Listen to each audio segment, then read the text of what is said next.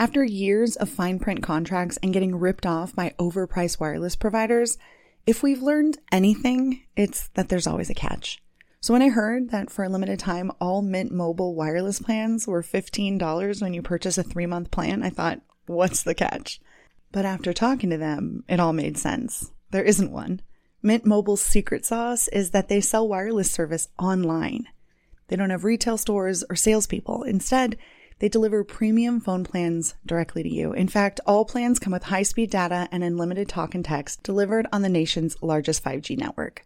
And at a time when everything is just getting more expensive, it's refreshing to know that I'll only be cutting costs and not quality. In fact, at $15 a month, I'll be saving over $110 every month. You can use your own phone with any Mint mobile plan, and you can bring your phone number and all of your existing contacts and ditch overpriced wireless. To get this new customer offer and your new three-month unlimited wireless plan for just 15 bucks a month, go to mintmobile.com slash after MLM. That's mintmobile.com slash after MLM. Cut your wireless bill to 15 bucks a month at mintmobile.com slash after MLM. $45 upfront payment required, equivalent to $15 a month. New customers on first three month plan only. Speed slower over 40 gigs on unlimited plan. Additional taxes, fees, and restrictions apply. See Mint Mobile for details. You guys are always asking me for podcast recommendations, and you know that I love bringing you amazing story driven shows for you to dive into. Well, I've got another one for you that I think you will absolutely devour called You Probably Think This Story's About You, right? Think of it as a bingeable pod hosted by your best friend's cooler older sister, the one who's been there, done that, and lived to tell the tale so we can vicariously bask in the lessons learned. Lessons like love, betrayal, and the far reaching consequences of one man's destructive and deceitful lies. You probably think this story is about you is filled with the same heavy topics you've grown to love as a hunbot or a hunbro truth, mental health, relationships, self discovery, growth, and healing. It's a relatable story of a woman's journey to find the answers she needs and all of the entangled lives she meets in her quest for truth in a complicated tale of love, loss, strength, resilience, and sisterhood. And the show is just beautifully done. You feel like you're sitting in on a conversation versus a traditional hosted show. And I know you guys love that format. Just wait until you meet Kanan. You'll be hooked too. Listen and follow You Probably Think the Story's About You wherever you listen to podcasts.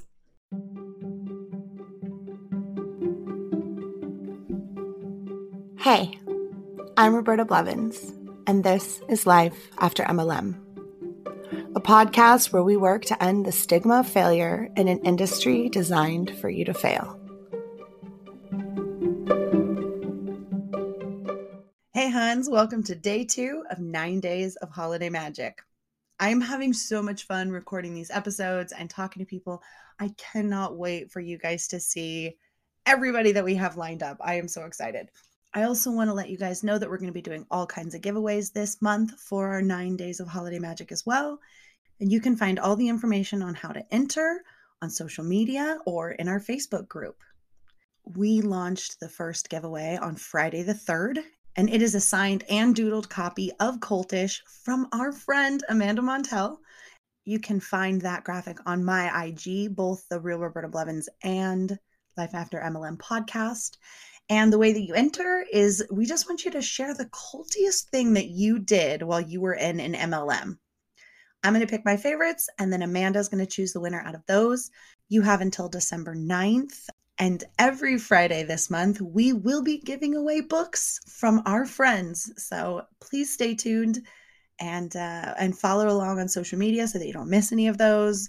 Uh, and we're also going to be having some other giveaways. I just haven't ironed out all the kinks yet, but stay tuned on those as well. To start off the show, um, I am going to tell you another little story. I know a lot of you mentioned that you liked the holiday magic story on day one. So I'm going to tell you a little story about another scam that's going around right now that I would like you to keep your eyes and ears open for. And that is the secret sister scam. And I know there's some of you right now going, wait, what? Yeah, uh huh. Yeah, Secret Sister is actually an illegal pyramid. It's not an MLM, but it is an illegal pyramid scheme. And so I am going to talk to you about the Secret Sister scam and uh, and how to spot it and how to avoid it, and then what to do if you see one. You'd get a letter from a friend and you'd open it up, and the letter would say something like, you know, like mail a gift or money or anything to the person at the top of the list, and then put your name on it, and then mail this new letter to a bunch of other people. It was it was something that happened a lot. Um, I always thought they were really scammy, and I was like, I don't understand how this works. Pro tip: it doesn't. Um, and even as a child, I was like, that's a chain letter. That's a scam. You also would see chain letters in the early days of email where it was like, if you don't forward this email to 10 people, someone will gouge your eyes out while you sleep, you know, like ridiculous things like that. So this all sort of originates from that original chain letter scam. And chain letters tend to be emotionally manipulative.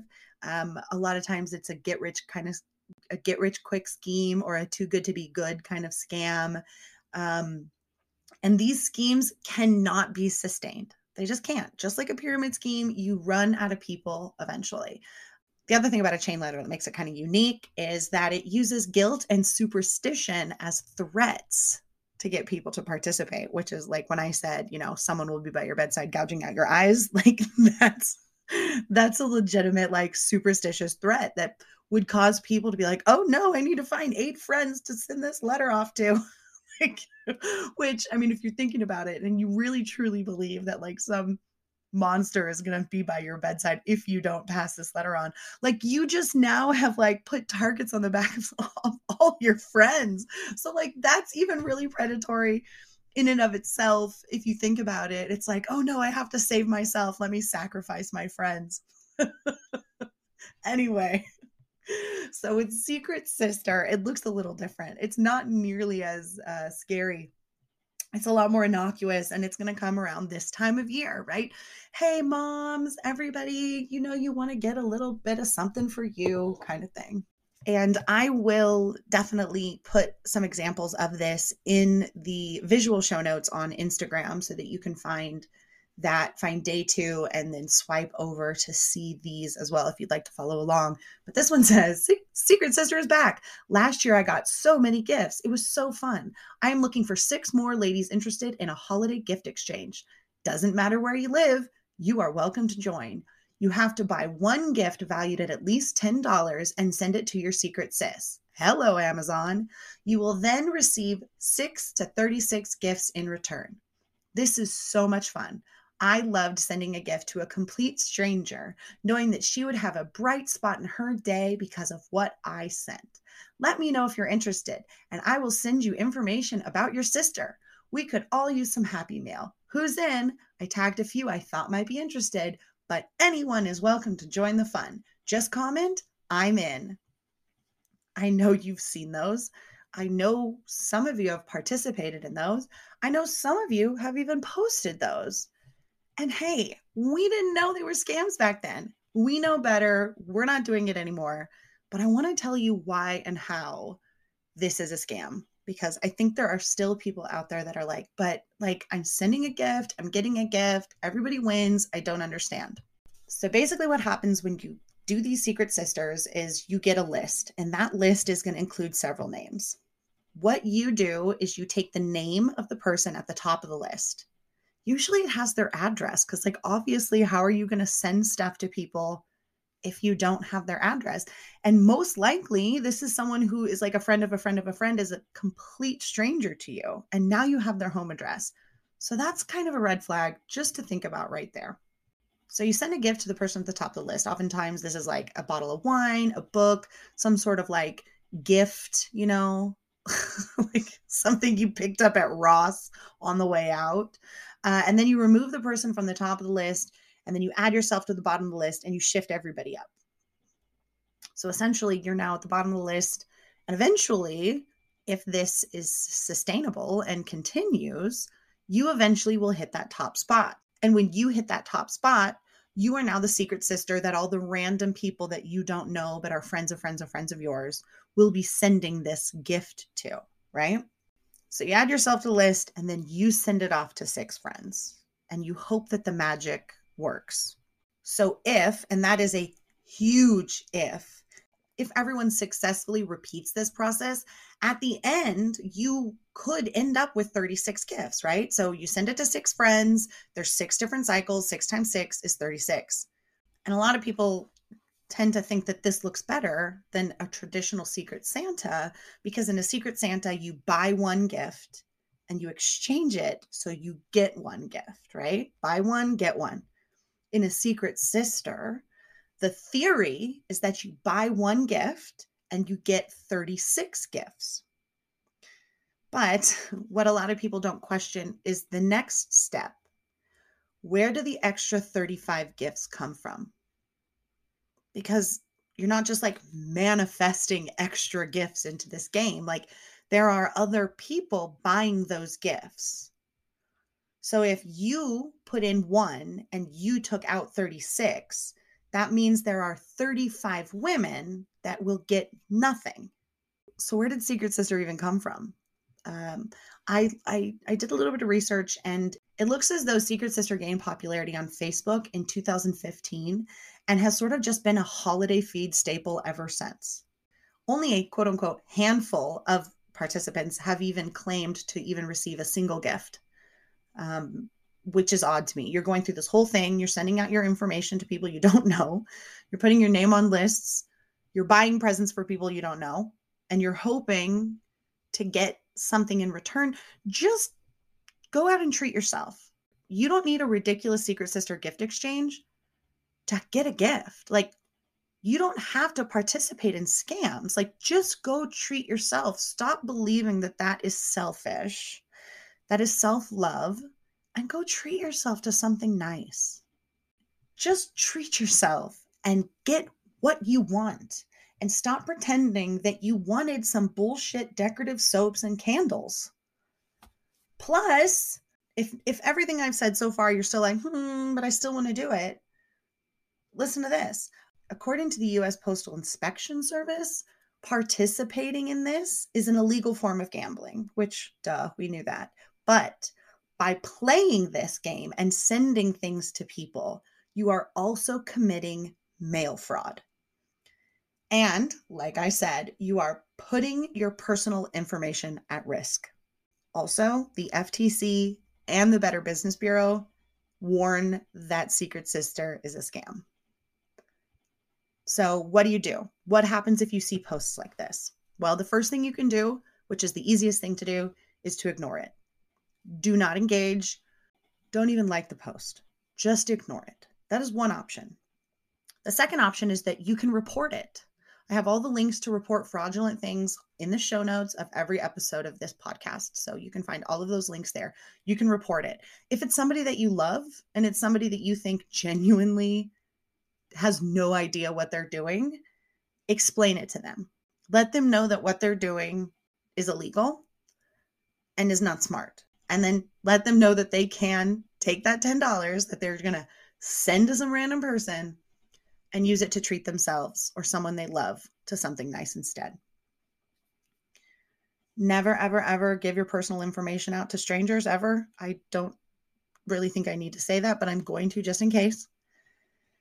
And make sure that when you see these things, and make sure you know what red flags and false claims look like so you can not only catch them before you fall to them, but you can help prevent others from falling for them as well. So, the moral of this story skip the secret sister, talk to a couple of friends, and say, hey, let's do a secret Santa or a secret gift exchange instead. There are different products and services out there that can help facilitate that if you're like, that seems like a lot of work.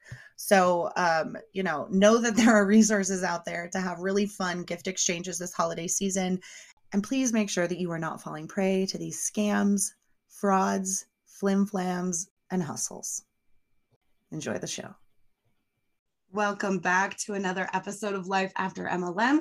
Today, we have the amazing Jessica Hickson here to talk to us about her time in MLM. So, Jessica, please introduce yourself, tell us who you're with, and and we'll get into it. Cool. Well, I'm flattered that you called me amazing. Thank you. Uh, people have been asking for us to chat for like since you were on that documentary. People were like, uh, "You guys need to talk. Come on." But uh, yeah, I was with It Works for five years. I got to um, Triple Diamond, which is the third from the top of the company. Um, I think I want to say it's like the 0.2%. Um, I was with them for five years. five years is wild. Triple diamonds wild. All of that is wild. We're definitely going to get into all of that and what it took and and everything. Um, but first, I want to start off with where you were in your life, like when it works came in and looked like a viable option for you.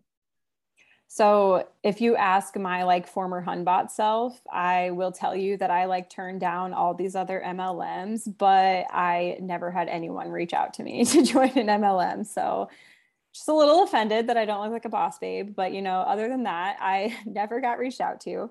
Uh, I my husband had joined the military. We went to our first duty station and we had built up our savings to like uh, some somewhere around like $7,000 while he was at basic. And we just thought like we're set for life. We were very young and naive and it lasted obviously like a couple months.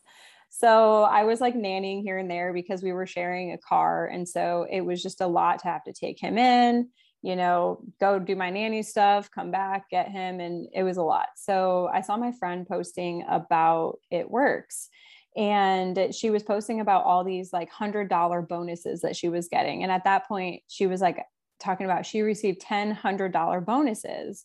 And i was like well i know her personally and i know that she wouldn't be lying about that. And like 10 hundred dollar bonuses if i'm doing the math right that's like a thousand dollars which is like more than i'm making at my nanny job. So i contacted her about it and yeah she was basically like i got these hundred dollar bonuses for helping other people make money and it all went uphill i guess from there So, how old were you at this point? I was, let's see, probably 24, maybe okay. 23. So just young, naive, and and looking for all of the answers. And it works as like we have all of those. Come on, join us. Yeah, pretty much. And it kind of works out in my favor. I get the question a lot like if people don't aren't successful unless they get in early, then why were you successful? And part of that was like I didn't have any kids at the time. So, one, I was able to just put all hours of every single day into it. Uh, also, I had a fitness following already. I was passionate about CrossFit and I was. I was bringing everyone along my journey with me. And so a lot of people followed me for that already. Um, and so when I saw this opportunity to capitalize on people who are already following me, for my fitness journey, I was like, oh, health and wellness products, perfect. And so I didn't start where a lot of people start. I grew very fast because I had that following built already. A lot of people who join them, they have to build that following.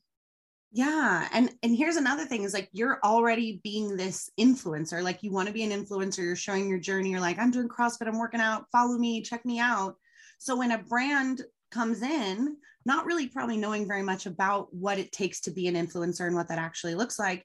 When this brand comes in, being like, oh, yeah, you can use this in your business and you can make money like an influencer. I see that all the time with MLMs saying, oh, it's just an influencer position. If you don't know, you're like, this is what this looks like. Influencers share brands and make money. I'm sharing a brand and making money. This is totally legit. This is totally what I want to be doing. Let's go. Yeah. And at that point, I didn't I didn't know that like helping other people do it was a bad thing. Like I put two and two together that the way to make money in it was to bring people on. Probably like my second or third month in, I told my upline, I was like, "Oh, I I get it. Like you make most of your money when you bring other people on." And she like gave me a weird answer. She was like, "Yeah, yeah." You know, you could tell that made her really uncomfortable. I didn't put two and two together. I didn't like know that that was a bad thing. I genuinely was like, cool, I get to help all these people make this money. Sweet. And I get to make money while doing it. I thought it was the best thing ever. Right. Same. Because I was also seeing success almost instantly. So for me, I'm like, if when people say, hey, I want to do this, I'm like, of course you do. Let's do this.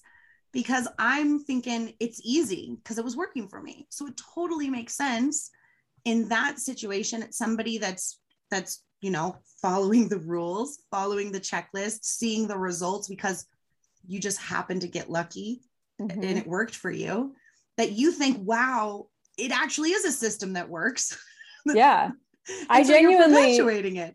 Yeah i genuinely was like why isn't everyone doing this i don't understand like why isn't anybody else like why aren't people just like jumping on this opportunity i even remember saying to my team like there are so many girls on instagram these like cute little blonde girls you know sorority girls who are just sitting on a gold mine and they have no idea like I genuinely believe that these people were fully capable of doing exactly what I did. I was so oblivious to like the entire picture as a whole. And that is like so brilliant of you to even mention because I know that there are people out there that genuinely feel that way too mm-hmm. and genuinely think they're helping and have no idea this really nasty butterfly ripple effect that MLM has on people. They really do genuinely think they're helping. Mm-hmm. I think even like to the point of like I've touched on before my issue with people using their traumatic experiences to recruit people into the MLM, which I'm guilty of doing when I was in too. And I think what people on the outside are like failing to realize is that these people probably do actually believe that they're helping those people who are in those situations. Like it's hard to understand from an outsider who's never been in that situation. But when everyone around you is telling you the same thing that you're helping these people, you're doing what's best for them, and those are the only people that you're surrounded by, you're going to start to believe that. And that's also the stuff that you're teaching other people. So then you start to believe it even more because you're you've seen it change other people's lives too. But the, you know the majority of people's lives don't get changed by it. But you've seen people who do get their lives changed by it. So if if they're not getting their lives changed by it, it's a them problem. It's not because like the problem or not because of the uh, MLM isn't working. Right. That, wow. Yeah, absolutely. That rhetoric is like everywhere in MLM, and people really do genuinely believe this. And it's like we talk about cognitive dissonance all the time. And that's what that is, is that little voice that's saying, this is not right. This is not okay. And so many people ignore it. There's a video that just came out on YouTube the other day. It's LuLaRoe. I need to make a TikTok about it. It was LuLaRoe's like inspirational we are family, we are a team, everything you've ever wanted. And it's like this, like uh, like a smoky quartz filter on everything. And it's all these retailers on the tops of these like bluffs and hills, like staring off into the into like the clouds and the wind, and then like looking into the camera. And it's like, we are family, all of this. And it literally and it says something and this is i don't know exactly verbatim what it said but it basically called your cognitive dissonance that pessimistic little voice in your head. Oh yeah and i was like oh my god. Or it's it's the it's the devil. It's the devil trying to deter you from like the biggest blessing of your life for me i'm just like how how the little Jiminy Cricket is like, this sounds like a bad idea. Yeah. But the video says that they're my family. So it's just, it's wild to me. I was just actually talking to the creator I was collabing with before this, and we were talking about how it was always we were always taught to create this like sisterhood like to portray it as if it, everyone was your best friend and you just have the most supportive community around you and there's no way you could fail because everyone is supporting you. Everybody's positive.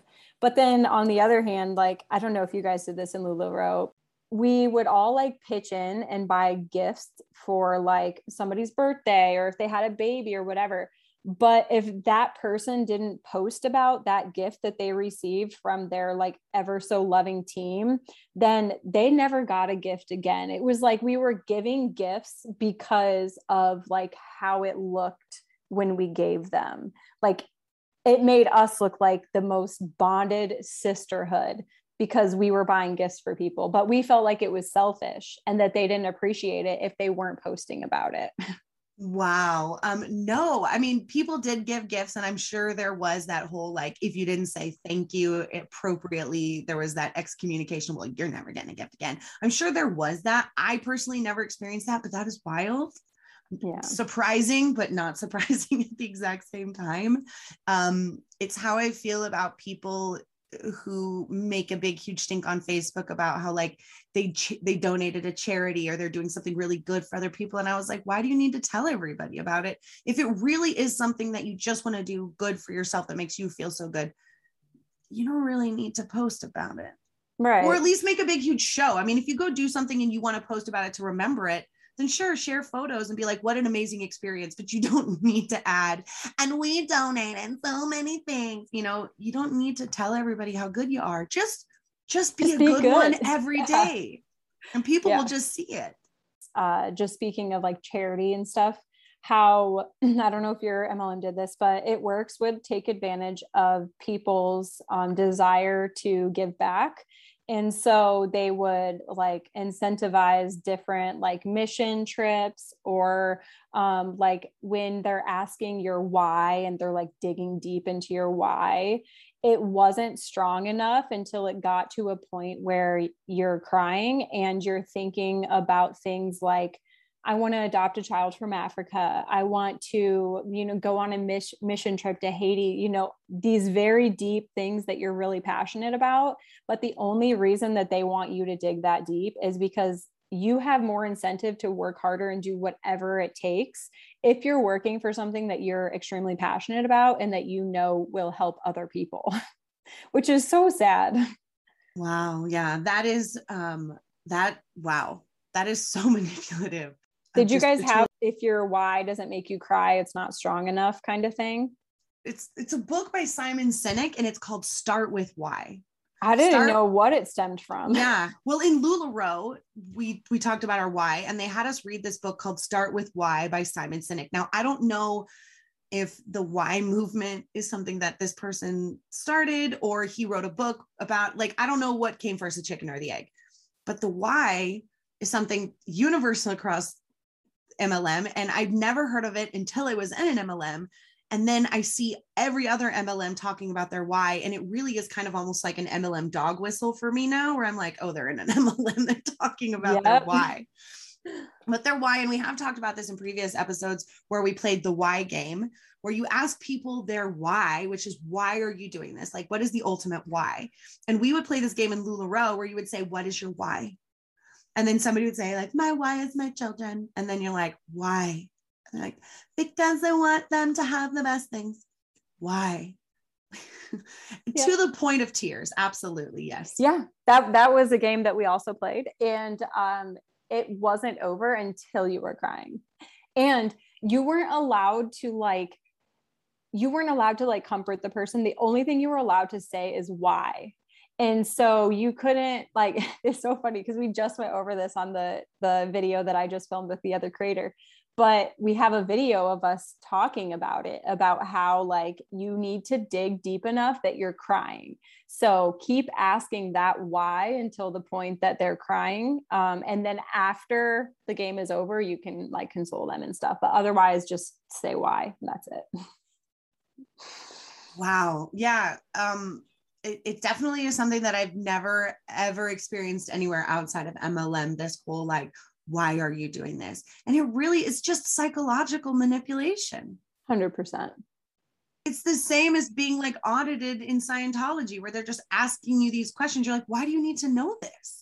Yeah Because I can manipulate you with it later. Exactly. They want to have that blackmail later that they can be like, you know, if you're taking a step back or whatever, not working as hard as they want you to be working, they can be like, but you told me that this was your why. Do you not care about your kids? Because you told me that's the reason why you're doing this.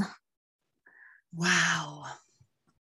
So the other thing that you mentioned um, is basically like that suspension of disbelief, right? Like when you're doing those mega dreams, when you're dreaming as big as you possibly can, when you're doing your why and you're getting deeper and deeper, and and you you think your why is for your kids, but what it's really actually is for the, the orphans in Guatemala is what your real why is. Right. you get to these places the MLM is basically having you suspend disbelief. Like, this is an attainable goal. You can reach this ridiculous goal.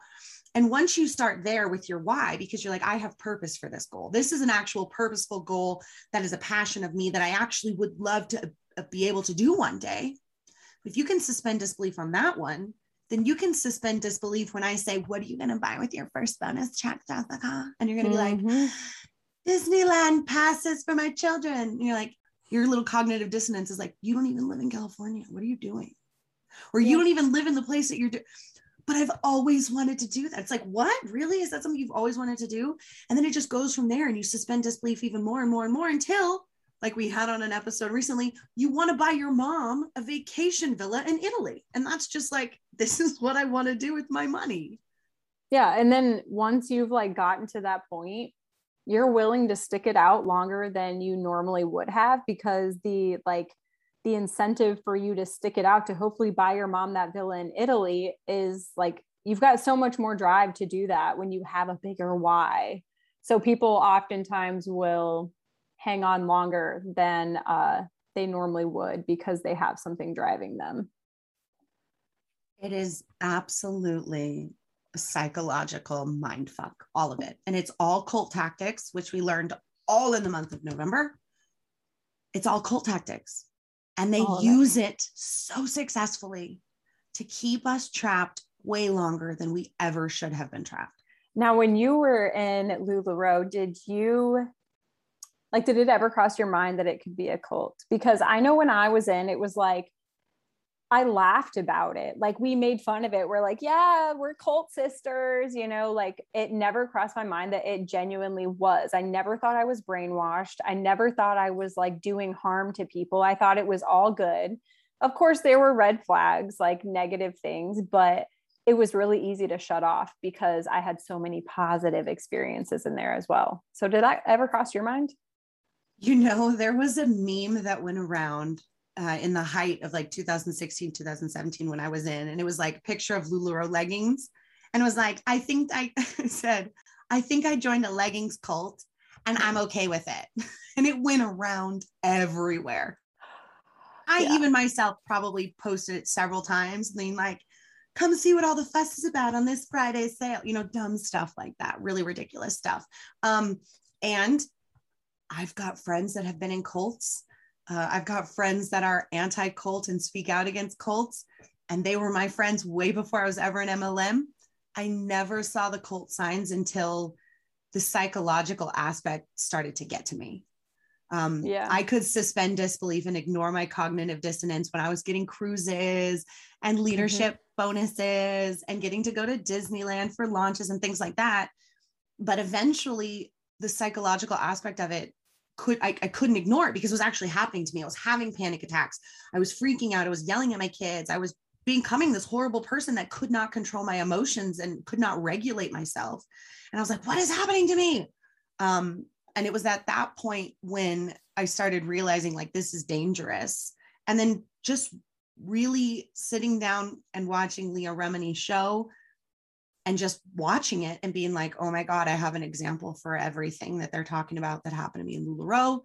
I think I'm in a cult. Like I'm in a cult. I was still yeah. in LuLaRoe. I believe I was still in LuLaRoe at the time. And I was like, oh my God, I'm in a cult. And then I knew for sure, like, I need to get out of this. That was uh, very similar to, like, it was toward the end of my time with It Works, but I was still very much in but my husband and I were watching the NXIVM documentary because we were like, oh, like I want to learn about this cult that was like one once MLM.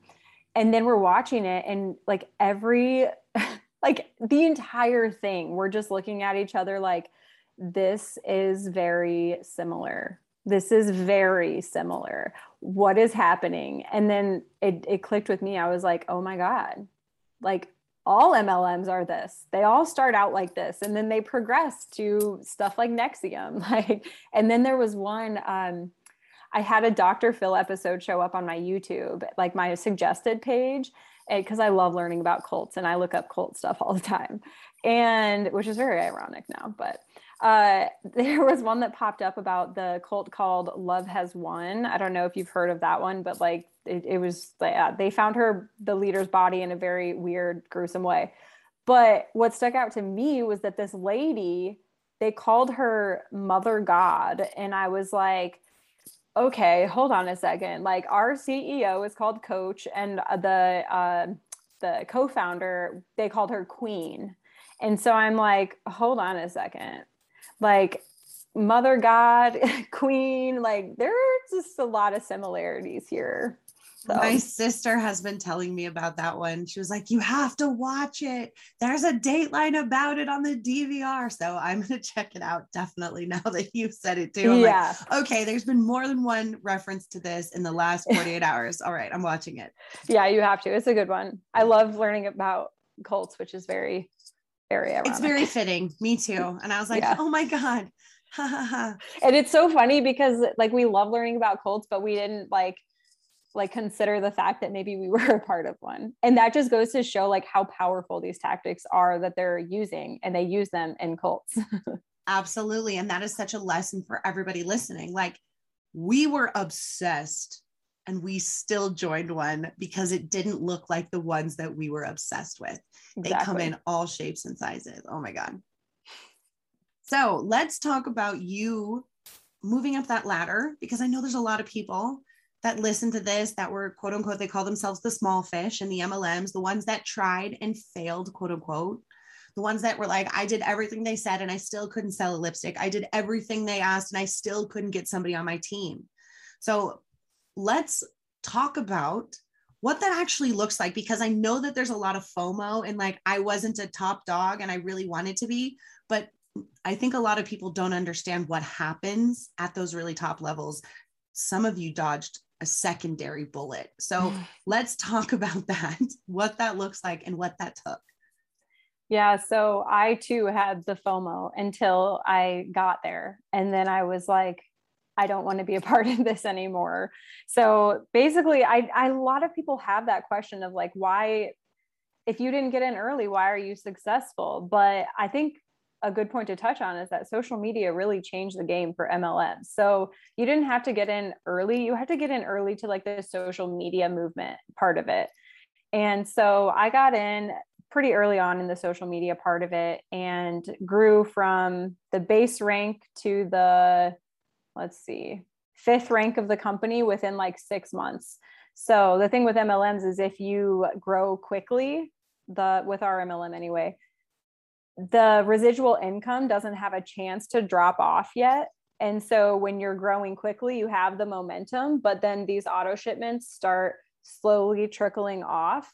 And so you lose rank quickly. So if you take your foot off the gas for even a second then everything's crumbling so i climbed to whatever rank fifth rank or so um, and then i sat there for three years um, just playing catch up running in this hamster wheel um, trying to figure out what i'm doing wrong because i was a mass enroller. I had you know 800 1000 1200 people underneath of me. Like why am i not making it to the next level much less sometimes not even maintaining my rank at that point so i spent three years doing that and then um Question My- really quick. yeah So you basically spent three years replacing the cards in your house of cards as they slowly fell out. You'd lose somebody, you'd have to build it back up to not lose that leg. Is that what was happening for those years? Yeah. Yep. Exactly. So, um, our auto shipment for our customers was a three month period. And so, um, every three months or all the time, basically, because I was consistently enrolling. So they would just be falling off as quickly as I was enrolling them because most people didn't stick it out past the three months. And the same with distributors. I'm sure. I mean, I don't know. Lularoe had a had a like huge buy-in. So I could imagine that distributors don't fall off as much in LuLaRoe. Um, but in our company, it was like maybe one out of every 10 distributors stuck around for more than three months. So once you found a distributor that you could like quote unquote run with, then um, then you were good to like build that momentum there. But then as soon as you got that other leg started back up, then the other leg would start crumbling. So it was just constantly a game of catch up. So if you don't sprint to the finish line and get there quickly, you're most likely not going to get there. I Go have ahead. this image in my head of like you building sandcastles at the shoreline. And every time the water goes out, you're like, oh, look at my beautiful sandcastle. And then the water comes in and washes it away. And you're like, crap. And you're Literally. just constantly rebuilding this over and over and over and over again. It's like the definition of insanity. Yeah. But they have a way of like building this belief within you that if you just get to a certain point you won't have to do that anymore. And so i kept trucking along and kept doing it and kept manipulating my team and manipulating my customers to to get there. And then my fourth year in is when i reached the triple diamond um, and it wasn't what i thought it was. Like i thought you know i get to the that was the first vip rank so it was the first rank that you got like your own um, like back office assistant basically. It was the first rank that you got to sit in the vip section that you got to walk the stage. Like it was they made it out to be this dream life. It was the, the point in time where you're no longer financially struggling. You get to live whatever life you want to live. Your husband's retired.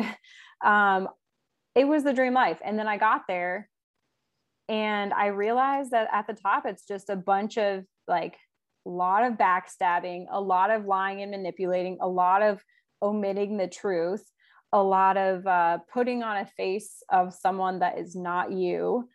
Um, I remember I was at a leadership retreat and our upline was telling this story. And it was about a time that she had hosted another leadership retreat. And she was telling us how at this leadership retreat, the CEO announced like top 100 or something, and she was like top 10. And so the the husband comes in the room with this room full of leaders, and he comes in the room. He goes, "Wow, top 10, and we're still fucking broke. Cool." And I was like, "Okay, so." Wow. So they're top 10 and they're still broke like but they're portraying this life of luxury. Like they are set for life from the outside but they're top 10 and they're still broke. Like something's just not adding up here. And i realized when i got to that level i was never top 10 but i realized once i got to the leadership levels that like a lot of it is first of all catching up from the money that you're putting in to maintain these ranks and achieve these bonuses allegedly and also a lot of just portraying a life that isn't you that isn't real. Like a lot of debt to portray this lifestyle and keep up with the joneses you know? Like it's fake. It's all fake. Absolutely. So you being a triple diamond at that level uh, and in communication with other triple diamonds and above how many of those people that you saw talked to and experienced were happy and zero zero percent of those people. And actually the thing is when i started speaking out about my experience um, i had talked to other top leaders and it works who still have not left. But the reason that they say they haven't left is because they feel stuck. They feel like they've built this life for themselves. And now if they just let it go their life will amount to nothing. Like when you're a part of an mlm especially in the top percentage of the MLM, the the business becomes your identity. Like you feel proud of what you've accomplished and you feel um, worthy you know and then when to think about that not existing anymore and to not only not have self-worth or feel proud of what you did but not have all of your so-called friends anymore like your entire friend group would be gone uh, what you do on a daily basis would be gone it's a really hard concept to grasp that there is a better life on the outside because you can't you can't imagine a better life because your entire life revolves around the MLM. Absolutely. There's so much sunk cost fallacy, whether it's monetary or emotional. There's so mm-hmm. many costs that you've put into this, right? You have however long, right? You said you were in for five years. So for five years, you devoted all of your time and your energy, your life to this. It became your identity. You were the it works girl. Oh, Jessica sells that. Ask her. She knows. People came to you because that's who you were. And so I could imagine that these people at these levels, it is their entire identity. They're like, I know it's a scam. I know it's fake, but I've literally been telling everyone for five years that it's not. I've been lying to everyone I love, everyone who trusts me, anything I can to maintain this ridiculousness that I've gotten myself into that I don't know how to get out of. I'm stuck. Mm-hmm. I don't know how to get out of this. And honestly, yeah. it's really hard. It's yeah. really hard to get out of, especially if you count on the money that you are quote unquote making in it.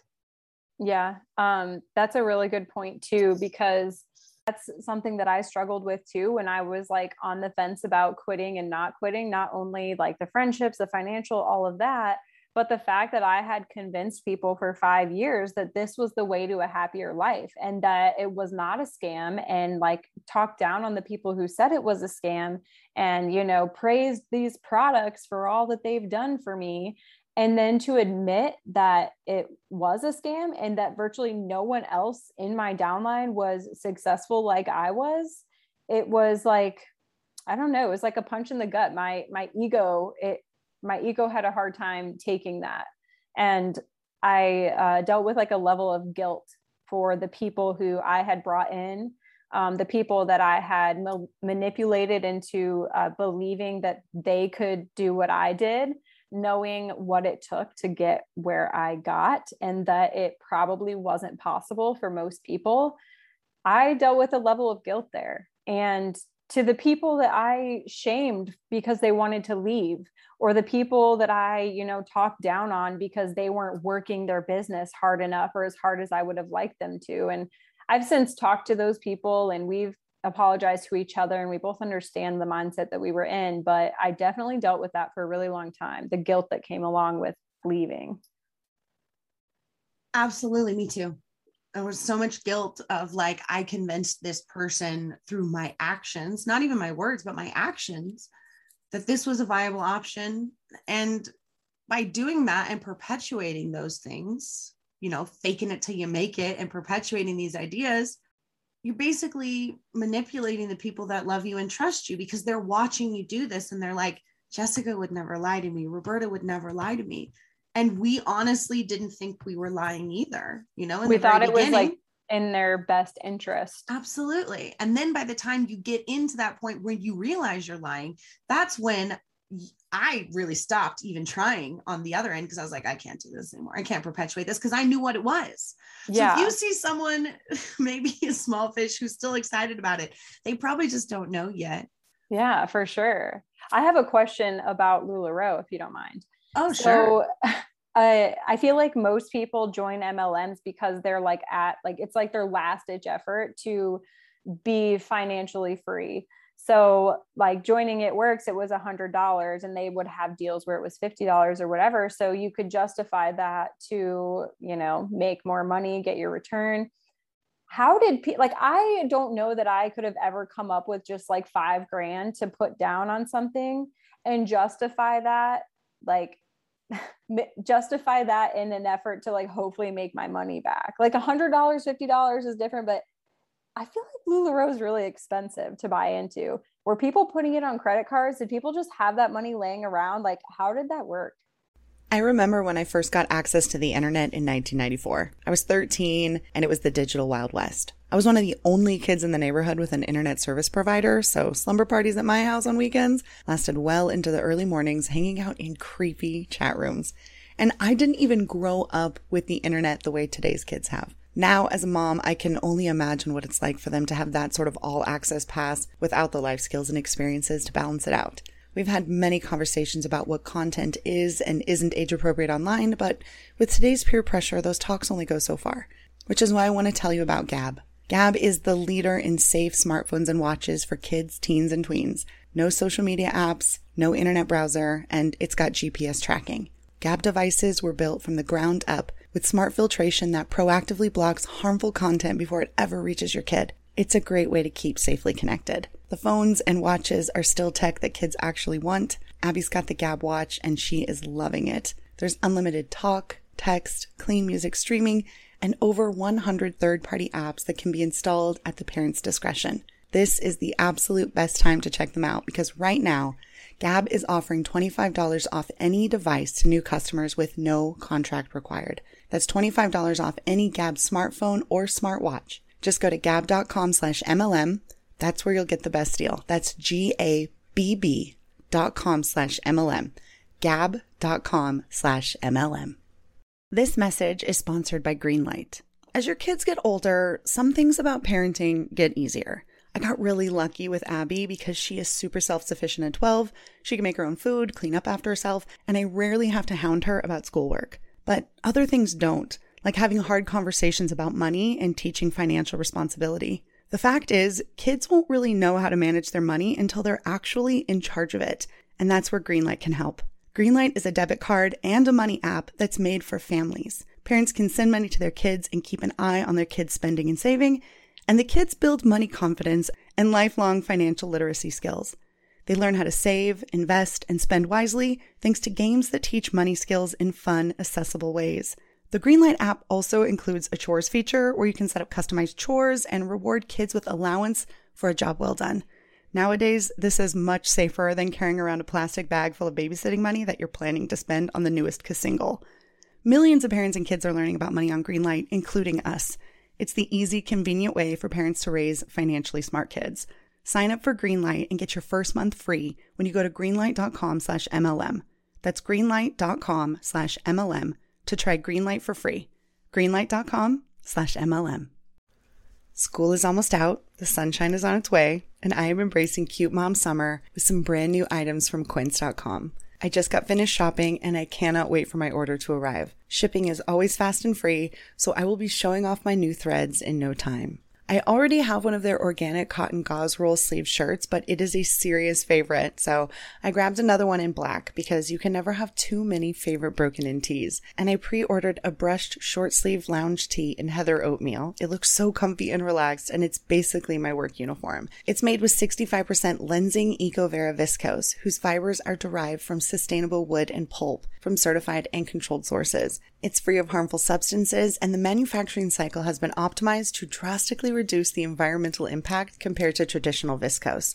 And lastly, I think I am most excited for my European linen short sleeve swing dress. Quince has some adorable dresses in tons of fabrics and fits, but I couldn't stop thinking about me wearing the classic seersucker style white and blue stripes down at the bay this summer. It is such a classic look for the season, and I fell in love with the breathable, lightweight fabric. It gets hot in San Diego, and I am all about keeping cool while staying fashionable and affordable. And with this order, I'm saving over 70% off what high end brands would charge. So join me and get warm weather ready with Quince. Go to quince.com slash MLM for free shipping on your order and 365 day returns. That's Q-U-I-N-C-E dot com slash MLM to get free shipping and 365 day returns. Quince.com slash MLM. Um, most people did either get like small business loans or get business credit cards or credit cards. That was that was a big thing.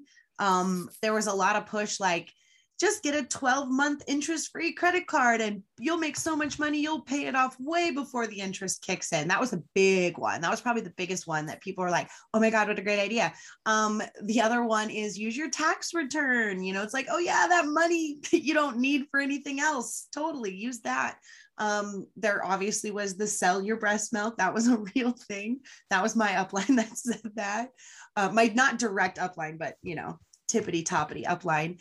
Um, there was they they encourage people to go around their house and um, pick up anything that maybe they're not using anymore and like have garage sales to you know ask family members. Maybe they can chip in a thousand dollars and you'll pay them back. All kinds of things. It didn't matter. It's very scientology like do you have a grandmother who's going to die soon that has you maybe in their will? Could you call us back in a month when that happens? It was like that kind of thing like for real yeah um i mean same same like situation i guess. I just didn't realize that people were willing to do it for like five thousand dollars. I feel bad asking for like a hundred dollars like five thousand? That seems crazy. Which was one of the reasons why i never actively recruited and it was always like people that came to me because i was like i was like oh my god that's so much money. But i do remember one time i oh man i should find these notes because i know i have them somewhere I did like a chat, like a team chat in my page because it was a whole thing like I'm trying to get people to join my team and like people say it's too expensive, people say it's that, people say it's that. So I went up to all my uplines because everyone above me was the top rank, right? Everyone was like ranked. So I was like, hey, can I ask you a couple questions? Because I'm going to do a, a, live chat about common misconceptions about, I guess, recruiting. And now that I'm thinking about it, it really was. Um, and I said, and it was really just talking to people that were interested to basically get them to sign you know, not not going out and finding people, but the ones that were coming to you with questions, like how to get them to eventually join. Yeah, like to like overcome their objections. Yeah. So I was like, well, I'm just going to ask the top people like what they do. And then I'll just, I said, what is your best advice when trying to get people to join your team? And I'm, I kid you not, that one of my uplines said, never assume that they can't afford it. And I was just like, wow, okay. They're like, it's not your place to tell people how to spend their money. And if they want to spend $5,000 to join LuLaRoe, then they want to spend $5,000 to join LuLaRoe. And it's not your place to tell them they can't afford this. And I was like, that's your advice. Cool. I we got told the same thing and I was like inspired by that shit. I was like they were like it's God's place not yours to decide for them whether they need this opportunity in their life or not. And then they would they they would even go so far as being like not everyone is as broke as you are. Some people do have the money. I'm like I'm literally sitting here being inspired by people telling me not everyone's as broke as you are. Okay, cool. Wow. It's like a compliment sandwich. Like, Right. You're so beautiful. Not everyone is as broke as you are, girl. Don't be so dumb. I love Yeah. you. Yep. Amazing. So, what was your ultimate like breaking point, tipping point? Oh my God, I got to get the fuck out of here point. Oh man, are you ready for it? God, it's like a whirlwind. So I promoted to triple in April of 2019. So I promoted in April, and then the first day of May, I got a call from my upline basically telling me that like the people in my downline who needed to be commission qualified in order for me to uh, reach my rank and get my bonus, which was a difference of like $7,000 on my paycheck. So, like, a huge difference. Um, in order for me to do that, certain people had to be commission qualified. I was willing, allegedly, to put in money for them to be commission qualified because it went to my bonus.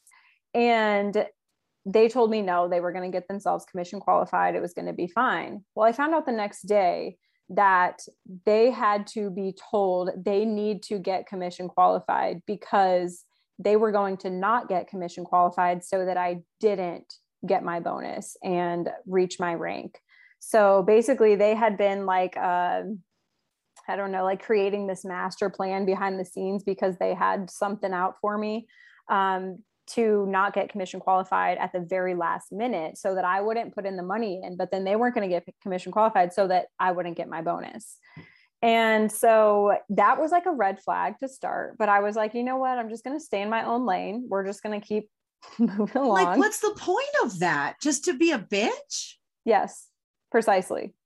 That's like that, that's like when people portray this like sisterhood, it's a sisterhood from the outside, but behind the scenes, everybody fucking hates each other. Everybody's talking shit about each other. It's not a positive environment.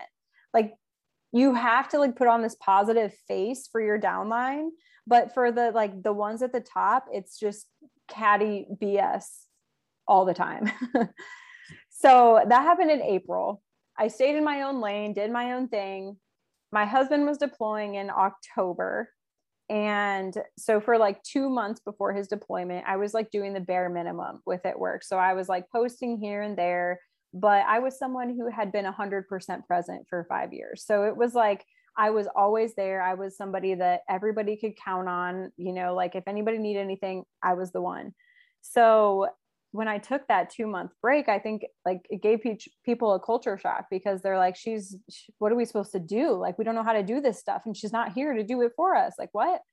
So I just spent time with my family. My husband leaves. I get a call from my upline. How are you doing? It was very fresh, like a week or so later. I don't know. It was very fresh.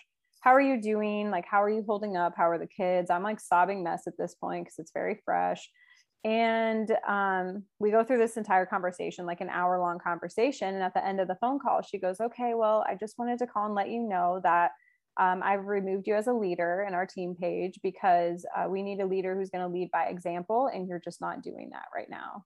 And at that point i was like are you like this team that i built by myself for five years from the literal ground up i've never been given anything from anyone else in my upline on my team nothing and you're going to strip that out from under me because I'm not readily available at any given moment for you. Like, this this is a huge flag for me.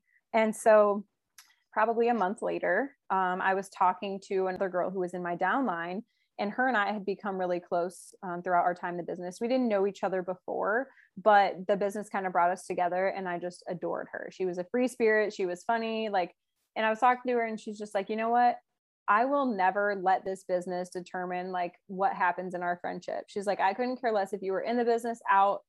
I want to be your friend regardless. And so that that was fine. That night we talked for hours. The next day she has an enrollment and we always congratulated everyone or whatever. And so I went and I said, Congratulations. My comment got deleted. And I was like, okay. So I went to text her and ask her, like, is everything okay? Like, why'd you delete my comment? And my text wouldn't go through. And I was like, wait a second. So I go back to Facebook. I can't find her Facebook. I go to Instagram. Can't find her Instagram. She's blocked me and deleted me on everything, deleted my number, blocked my number. M- meanwhile, like the night before, we had like a three hour conversation where we're talking about how much we love each other. We're laughing, we're crying, you know, we're going to love each other no matter what. So I'm confused. And I call my upline who kicked me out or uh, off of being a leader um, and the team page. And i'm like do you have any idea what's going on? Like what what happened? I just talked to her and like everything was good. And she's like oh she felt like you were being fake. You were only saying that because um, she was financially benefiting you. That's the only reason you were congratulating her. And i'm just like okay so clearly this this person who kicked me off from being a leader is putting stuff in people's ears. And yeah so at that point i called my husband he was deployed and i was like i can't do it. Like the pandemic was happening. We had three deaths very close to us. There were two bomb threats at my kids schools. Like our car was breaking down. I was alone. My kids didn't understand this concept of time. They didn't know when or if their dad was going to come home. And i just i couldn't take it. I was like i'm quitting. I can't do it. He was like you can't. Like this is like my income was our highest source of income at that point. We bought a house and uh, we couldn't just like go from you know the lifestyle we were living to virtually nothing on a military income overnight. Like it, it wouldn't work out that way. Meanwhile at that point i had also bought a gym and was running an actual small business in person that i wasn't able to get a ppp loan for but don't even get me started on that. Um, and so yeah i told him i was quitting and he was like you can't can't whatever. And then basically the entire time he was deployed and for that entire next year um, i spent it alone like in a very dark place just processing everything that had happened and doing it alone because you know i lost my all of my friends who i thought were my friends from the mlm i was blocked from all their pages. Um, i pretty much had my neighbor. My neighbor ended up becoming my best friend and like encouraged me to speak out about it uh, because she saw me go through it. She saw how it went. And so finally, a year later, this past January, um, February, is when I started my uh, YouTube channel and talked about it. And I realized that like a lot of people have the same story, but they're scared to tell it. And the, I mean, I'm just going to get on a soapbox, but I feel like people are scared to tell it, which is why more people need to tell it because right now our voices are pretty quiet in comparison to these larger corporations. And so if we can make our voices louder and bring more attention to it, then some changes might be made that will actually be productive, like changes that they can't find their way around, like they have with all the other um, FTC regulations. Absolutely. For me, education, number one right? Like they are going to do everything in their power to get people to join. So I am going to do everything in my power to educate those people 1st mm-hmm. They'll also do everything in their power to get people to to shut up about it. Like people who leave these companies are scared to talk about it because of threats. You know, people are threatened to be sued you know ndas were signed and they they don't want to be sued. When you're suing a single person like it's a lot scarier when you're a single person being sued by these larger corporations. But if we have a group of people collectively who are loud about what's going on behind the scenes we're going to have a lot more impact and be able to defend ourselves a lot better uh, against these larger corporations. I absolutely agree. Absolutely So, what have you noticed, like as an anti MLM educator, content creator, personality on YouTube and TikTok and Instagram? What have you noticed um, within the last year? Change, the changes you've noticed, like the growth that you've had, the people oh. that are coming, the comments that are leaving, like how how for me it's been exponential. Yeah. It's just like it just kaboom. So I'm yeah. just curious if you're seeing the same thing. Yeah. So when I first started creating anti MLM content or telling my story, I was really hesitant because in the MLM, they've kind of convinced you that the outside just wants you to fail and that like they don't have good intentions for you and that they hate you essentially. And so talking about it, I was scared that people were going to be like, yeah, okay, like go ahead, monetize on the fact that you just manipulated so many people to make all this money. Like nobody feels sorry for you, which I wasn't looking for anyone to feel sorry for me. If any, like I owned up to any and everything that I know that I did, which is all the things that they're still doing. But I was pleasantly surprised when I told my story that I've had virtually no negative commentary from anyone. Everyone is just like, you know like they applaud me for like owning up to the things that i did and talking openly about these things that are still going on and i think that a lot of the reason people don't leave them sooner is because they think that people on the outside hate them and that they're going to be seen a certain way because of their time in the MLM. But I've also noticed, which I didn't expect, none of the Huns have come after me all the people that I'm talking about in my videos and referencing in my videos, I thought immediately they were going to be threatening me with lawsuits or whatever. No one has said a word. And I can only assume that that's because they know that I'm speaking the truth and they would have no defense against what I'm saying. Because, like, I get blocked by all of them. I'm sure they had like a team meeting and told everybody up high to block me, but I haven't heard anything from them. So it's like if I'm lying and spewing all this nonsense, then go ahead, like call it out. I'm happy to, you know, talk about it with you, but nobody said anything. Yeah, it's the same for me. And I'm like, if all I'm saying are lies, then like show me the proof of the lies. Right. I'm waiting. I've put out so many call to actions to these people. I mean, I do get people, I'm sure you do, that come on your comments and they're like, you're so bitter, you know, but it's it's it's people who are I mean, honestly, to me, they're giving into their cognitive dissonance a little bit, right? Because the people that are so deep in the MLM, they're not on TikTok looking at the anti MLM hash- hashtags. They're not following those videos. The people that leave hateful comments, they follow me, you guys. they follow me. I'm like, you're leaving hateful comments, but you also follow me. Right. And I've had emails of people being like, and I've interviewed people who were like, when I first saw you on my FYP, I hated you because you were so negative. I thought you were so negative. You were talking about my MLM and how dare you spread these lies. And then another week later, you show up on my F- FYP again. And and this video, it, it okay, but you said one thing that actually did happen to me. So okay, maybe she's not lying about all of this. And then the next video, all of a sudden I'm like watching all of your videos and I'm like, uh-huh, that happened to me too. Yep, yep, this is the truth. Oh, I didn't know that's what that was called. Oh, I didn't understand that company did it too. And they're like, and now you've changed my life. Yeah. So I know there are people that are even listening to this podcast right now that are like, I only listen because these people are stupid who yeah. are going, uh-oh, that happened to me and our and that cognitive dissonance please listen to it listen to that cognitive dissonance that is your jiminy cricket being like hey, they're only trying to help you. They don't hate you, they hate the scam. Yeah, for sure. I did the same thing. Like, I didn't even know the anti MLM community was like a thing. Even when I posted my first video, I didn't even know that that was a thing, but I just got swarmed with all these like supportive people. So even if I get like, oh, you're just bitter, blah, blah, blah, my people are like on them. They're like, uh, excuse me, like she was at the top of the company. Like, what? So I'm just like, these people are actually more supportive than the people who are like in the MLM with me because you know that if it was the other way around, nobody would come to your defense because they don't want to be part of that the the negative aspect of the drama because you know if someone doesn't agree with you it's just them being negative we've learned that like self development You just have to be positive all the time.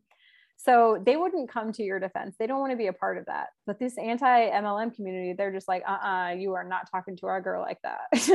it's so wonderful. Like, I have the greatest fans. You have the greatest fans. A lot of them are the same people. And yeah, they are some of the most amazing people. I love it when, like, we talk about cognitive dissonance or we talk about different things, and then it shows up in videos or comments, and they are like, wait a second, we learned about this last week. You're not going to pull the wool over our eyes.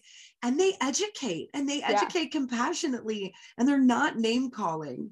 Mm-hmm. And they're calling out, they're like, no, that's not true. Yep. You know, um, it's really amazing. And and I love that they're also compassionate because I I never want to block people. I think that's ridiculous unless you're creepy and horrible. I'm not going to block you because you might not need my message today, but when you need it later, I want you to be able to find it. Yeah. yeah. It's funny you say that, like, uh, that people are recognizing these terms that they didn't understand or know existed before because I didn't know what uh, faith manipulation was before I got out. And the entire time I was in It Works, I, I thought I was like the strongest in my faith I'd ever been. Like, this was a Christian based company. Like, this is where God wants me, or He wouldn't give me so many of these like biblical signs, right? We had uh, worship services at all of our conferences. You know, the CEO and his wife are always talking about like being led by Christ and everything like that. And I'm just like, man, God just put this blessing in my life for a reason.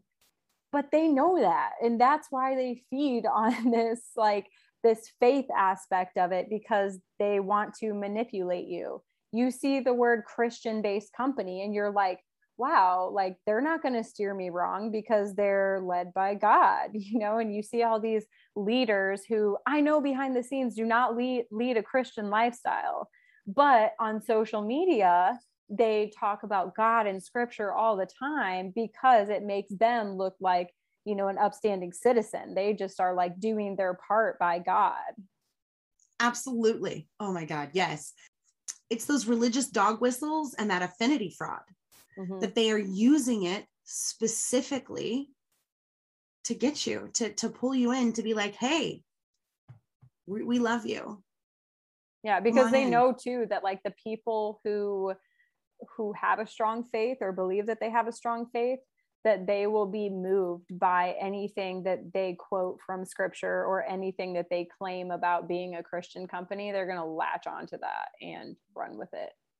I, I can't believe that they did that to you. That is so that that is so it pisses me off so much yeah it's it was terrible especially because like i they were like my only friends you know like you shut everybody who's not in the mlm kind of like push them to the side even if you're not like shutting them out you're like pushing them to the side because the mlm is like your life so they were like all that i had and then that was just like slap in the face. Yeah, that happened to me too. Uh, the same exact thing where I had had a conversation, like an upline had reached out to me. She, she was super Mormon and wonderful, wonderful girl, wonderful. And she was like, Oh, I hear you're leaving.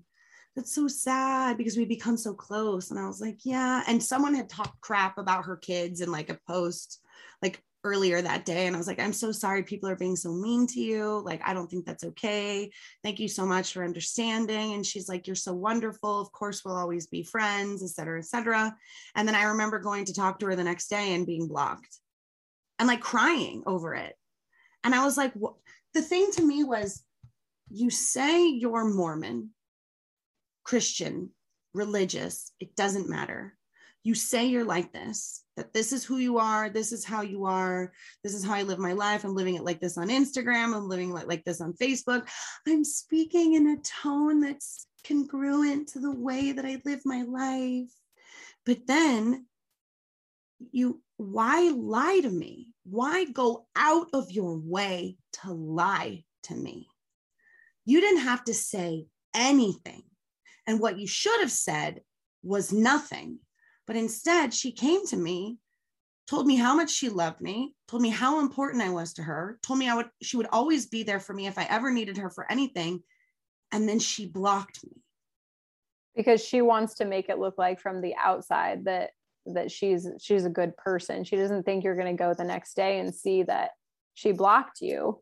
So she wants to make herself look good like that she's there for you that she's supportive of you hoping that you don't realize. It was so hurtful. Um you know and i'm i'm over it now. In fact in fact there was like a rumor about them recently. They were like we've got a big announcement. And i was like holy shit. And i ran to our chat and I saw that she had unblocked me. And I do not know at what point in the last four years that she had unblocked me, but she had unblocked me. And I thought, oh my God, are they leaving?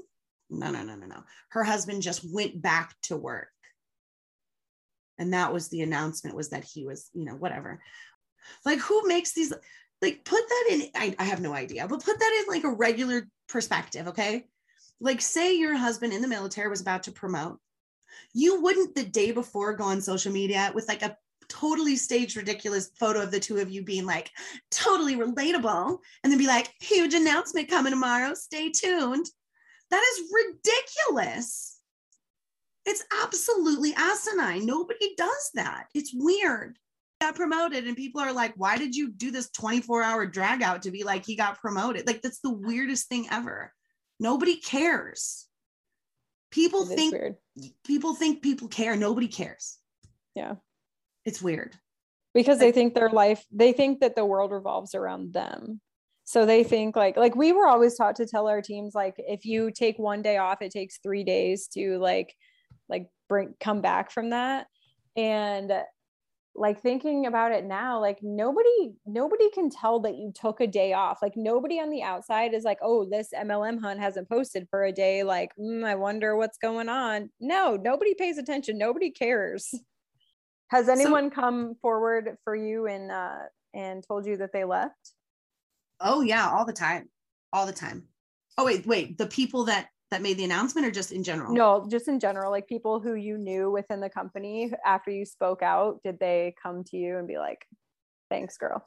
Um, yeah, and yes and no. I mean, I do get messages all the time from people that were like, I saw the Vice documentary, I saw LuLaRich, I've been following you. I finally left my MLM slash LuLaRoe yeah. slash abusive, whatever, which is wonderful. I love it. Keep them coming. It's amazing. It's it's so wonderful. Um, but not specifically somebody i don't really think specifically somebody that i knew that was like girl you're the one like i don't think that's really happened. Um but there definitely have been people that have left that i was very close with that had blocked me that got out and left. And when i heard because it was like i heard that they had left because they were leaders too i reached out to them and i said i just messaged i said are the rumors true question mark question mark you know? And they got back to me they're like oh my god yes we're out. We're so excited that we're out. Um, and we became friends again and we're still friends now and it's wonderful. And she always comments on my LuLaRoe stuff. She's just like yep. But i'm not i don't think i'm the reason they got out. I think they just saw the light. We definitely reconnected and are friends again. How do the ranks work in LuLaRoe like you talk like you didn't really recruit but you were like toward the top are making a significant income. So like how did that work? Because like you couldn't even get to the first rank in our company without um, a downline. And yeah. you weren't making a significant amount of income until you had at least like 30 people in your downline. Yeah. So when I say that I didn't recruit, it's just that I wasn't the one going out and like actively looking for people. They literally would just come to me. They'd be like, after like a big weekend sale or something, because I'd be like, oh my God, check out my packages they'd be like, I've been watching you for a couple months. I need to do this. Can I join your team? So, I mean, I quote unquote recruited. I had people underneath me, but I was not the one actively going out. They just would, it was wild. Um, so in LuLaRoe, if you have one person underneath you, you are a sponsor, and that is the first leadership rank is sponsor. And as long as they qualify, your commission, like your bonus qualified, is the people underneath you, you know, you can get a bonus off of that person if you if you both qualify. Whatever. Once you get 10 people underneath you and they don't all have to be on the same line they don't all have to be direct but you have to have at least three of them have to be direct and then the remaining seven would have to be under those three directs in some way. And then a coach is the next rank and you have to have three trainers on three separate lines to hit coach. And then the next rank is mentor. And to hit mentor, you have to have three qualified trainers on three separate lines and three qualified coaches on three separate lines. So, so you have lot. to have six legs at some point. You like have to have at wanna... least six legs, at least six qualifying legs. See, to be a mentor. Like I think I couldn't even tell you how many people I actively recruited in my time in, but hundreds. Okay, but we were you guys like able to place distributors in different locations in order to promote? Okay so for us it was like you enroll someone and then like for pretty much every rank you have to have two or three main legs. So it doesn't sound bad but when you're transferring these people you're transferring them lower and lower and lower so you're getting paid less and less and less on them so that's their way of like paying you less, but it sounds like it's a good thing because you can transfer anywhere to help yourself promote. But you'd probably be better off just keeping them on your front line and hoping that one of them takes off. but yeah, I so I did it works. It was the very first MLM I ever did for like two months or so. And it was so unbelievably complicated. I, I hit the first rank of whatever it is very quickly. The only thing I ever did, I hit it within like the first month and then never really did anything else. I felt very silly. It was when the, the crazy wrap thing was very popular. Never even had the skinny coffee. Uh, that was not even a thing. I left even before the energy drink. So it's like, I was like, I don't know about this. I don't think people want to buy fat wraps from me. I just don't think they do. but for me, I thought it was really what that was one of the MLMs that I experienced where when someone joins, you have a certain amount of time to put them anywhere for the yeah, strategic like building of a team. Literal building of a pyramid. Like literally. Yeah. So it's like nobody understands the charting process. Like i understood it because i spent hours upon hours researching and like trying to understand it but the average person is not going to do that. So somebody who joins they're going to get overwhelmed after the first rank because after the first rank okay, first ranks two distributors. After that, it's like you got to have one leg that has three, and then one leg that has one, and then a qualified box. And it's just like nobody's going to take the time to try to understand that. But I think that they do that for a reason because you know like they want these comp plans to be so complicated that people don't dig into them to realize the probability of them actually making money and how much money is actually being made not to mention they never update the numbers so nobody ever knows the accuracy of anything that they're posting, which is annoying. It's it's absolutely wild. I was reading. I mean, I read so many comp plans, but I was reading one the other day that had these asterisks, and when you went down to the bottom, it was telling you like these ridiculous stats, and I'm like, nobody goes all the way down here to look at these to find out that like 90% of people didn't do this and 70% of people that joined the year before didn't make a purchase this year and it's like these are really telling statistics and they were sort of like a they weren't bl- they weren't in black they were in gray. So it seemed even more like oh i don't even care about that grade text. Like yeah. they can't even put it in black. It's probably not even worth reading. And then someone else might look at this and go this is so unbelievably complicated. I'm math dumb. I'll never understand this. And then they won't want to look at it. Or they look at it and it's so unbelievably complicated. Even if they are good at math they're like this doesn't even make sense. My math's got to be off somewhere. Yeah. It's complicated on purpose yep. and it's not permanent. No. You got to redo it every first of the month. It starts back at zero and you got to requalify for everything all over again. Who thinks that's more profitable or easier than just going to work and coming home and shutting it off? Um, the people at the top of the company who don't have to do all of that work. That's why they have us little minions who do it so they get their paychecks because it is more profitable for them than actually having to work for anything absolutely amazing. You are just so wonderful. Oh, you are just so wonderful. Thank you. Thank you for like one, like talking to me and like being so candid and sharing so much. I think so many people learned so much today about what it actually looks like at the top. Yeah, Um, I really hope so because, yeah, I think it's a, a unique perspective on what really happens. You know, like, of course, the people who got in and didn't make anything, they have a unique perspective as well. But like people like us kind of surpassed that because we were so brainwashed that we just moved right along past it. Whereas, you know, like when we get to our stage in the business, it's it's a very different perspective than those at the bottom. Absolutely. So, um, at the very end of these, I like to ans- I like to ask these rapid fire questions, and they're never rapid. So take your time and answer. I was going to say, I don't know if my anxiety can handle rapid. So can we just like tone it down like 0.2 speed? So one word that encompasses how you feel about multi-level marketing. oh, one word. Man, this this is hard. Um deceiving. Excellent word. Uh, a warning or a piece of advice to somebody who wants to join an MLM. Um to actually read into depth the um income disclosure statement. Don't just skim over it, but actually look at the numbers and see what they mean. What is the worst MLM in your opinion? Oh gosh, there's too many. Can I just like uh name a few? okay, so obviously I have a lot of hatred for it works because I saw a lot that was going on behind the scenes. So we'll start there. I'll say number two would be um, the Amare Global, the wellness, uh, mental health um, MLM, the ones who provide mental health supplements basically just to prey on those who have mental health issues.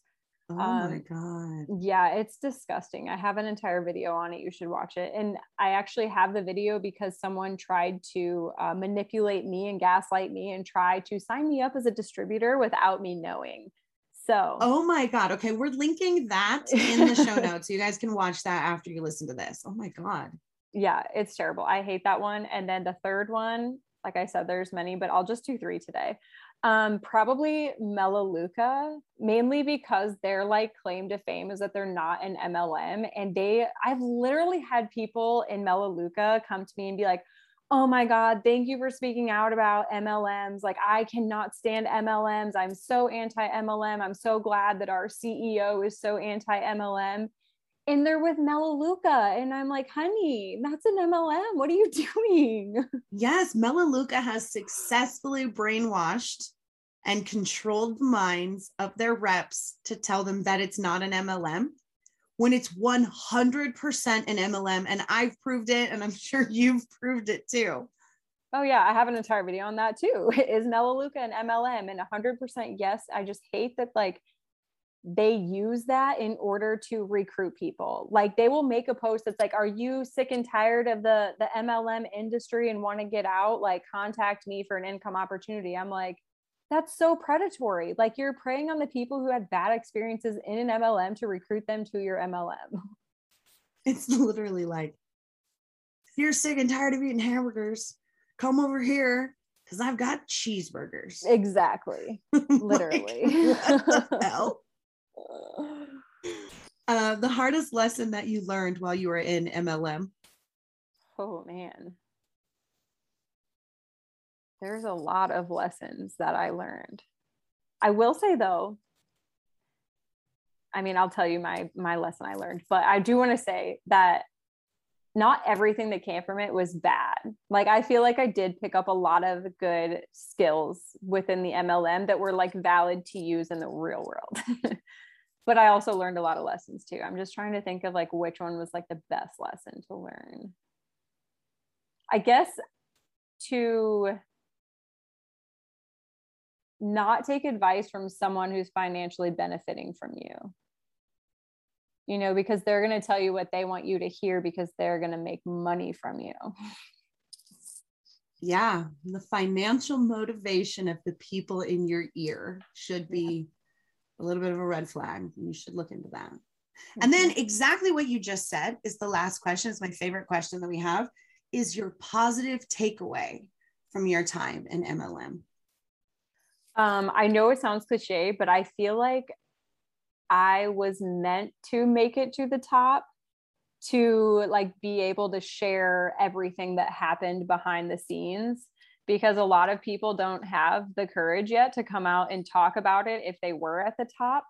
And so I feel like I was meant to do that because I do have the courage now after a very long time of healing to talk about it and to poke fun at myself and to use my following to actually uh, you know accomplish something that is going to hopefully someday help a lot of people.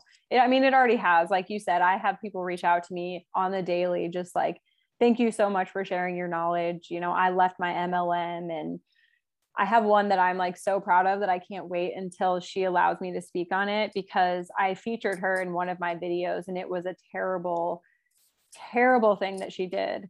And I got an email from her, um, like right after I posted it. And she was like heartbroken that I posted it and like deleted all of her social media and was just like devastated and humiliated. And so I ended up taking the video down because I was just like, that's not what I'm here to do. That's not what I want to do. Like, I blur all their identities because I don't want that. And then um, few months later takes me to like a couple weeks ago i get uh, an instagram message from her and she's like thanking me for doing that because it's like gonna make me cry she got out of her mlm because i made that video about her so she was able to like see from an outsider's perspective how it looked the what, what she was doing so I can't amazing. wait until she lets me talk about it. That's amazing. I can't wait until yeah. I get to actually hear the whole story because Oh my God, what a great little teaser for everybody. Yeah. And How she was like at the top that? of the company too. So it's like even she had even more um, reason to like just block me and not entertain it at all. But the fact that it actually like hit her so hard that she was able to have some like self-awareness and and leave was like, yeah, it hit me hard. that's that's awesome. That's so awesome. I love what you're doing. I am such a fan of yours. I follow you on all the socials because you're amazing. So please tell everybody else who also fell in love with you where they can find you uh, um, so that um, we can all follow you. Yeah, on all social media platforms, I'm the Jessica Hickson, and on Instagram or on uh, YouTube, I'm just Jessica Hickson. And then the last thing I wanted to mention because I think it's amazing what you're doing is your your Facebook recovery group. Can you tell us about that so that people can join? Yeah. So when I uh, left my company and started making these videos, people would always ask me if I know of any like post MLM resources where they can like connect with other people going through it. Because, like I said, your entire life is the business. And when you cut out the real world people, you have no one to lean on when you decide to leave. So people kept asking and asking, and I'm just like, you know what? I'm going to go look and see if there's like a, a page for that. I found one page that was not very active, and I was like, you know what? I'm just going to create my own page. So I created a page called um, The Light at the End of the Pyramid, and it's just um, full of a bunch of people who are trying to navigate life after an MLM and kind of figure out how to feel feelings again, how to recover from everything that they went through in the MLM, whether the bottom of the pyramid or the top of the pyramid. Like everyone's affected in a different way. And it's been really good. There's engaging content on there every single day, people just connecting and comparing stories that all just come to the same conclusion amazing. I love that. I cannot wait to meet all kinds of survivors in that group. And I mean, obviously, that's the perfect group for the listeners of this podcast because that's what we're talking about is our life after MLM and how we got there. So, absolutely, you can find all of Jessica's socials and links to everything we talked about in the show notes. As always, thank you so much, Jessica, for spending your day with me. It was such a pleasure. Thank you. Thank you so much for having me. And thank you, everyone, for listening. I know they can't see me. I'm waving my hands. Thank you so much for listening to Life After MLM. Please don't forget to like and subscribe and share with all of your anti MLM friends as well. See you next time.